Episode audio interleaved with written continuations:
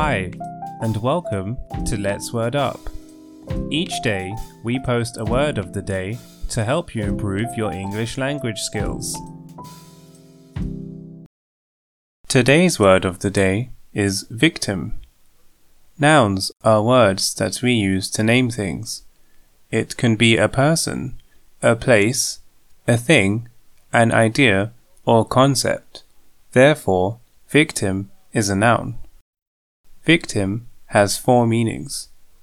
Firstly, it is a person that is harmed, injured, or killed as a result of a crime, accident, event, or action.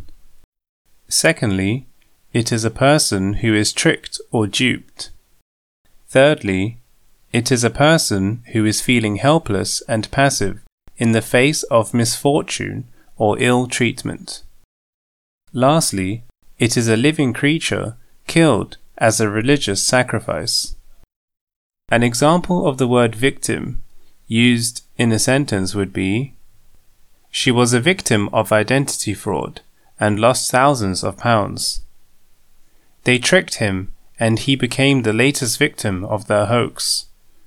The inability to do anything to help made him feel like a victim.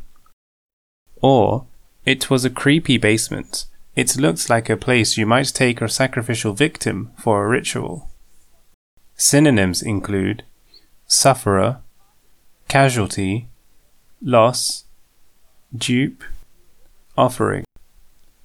Antonyms include attacker, criminal, assailant, conman, hunter.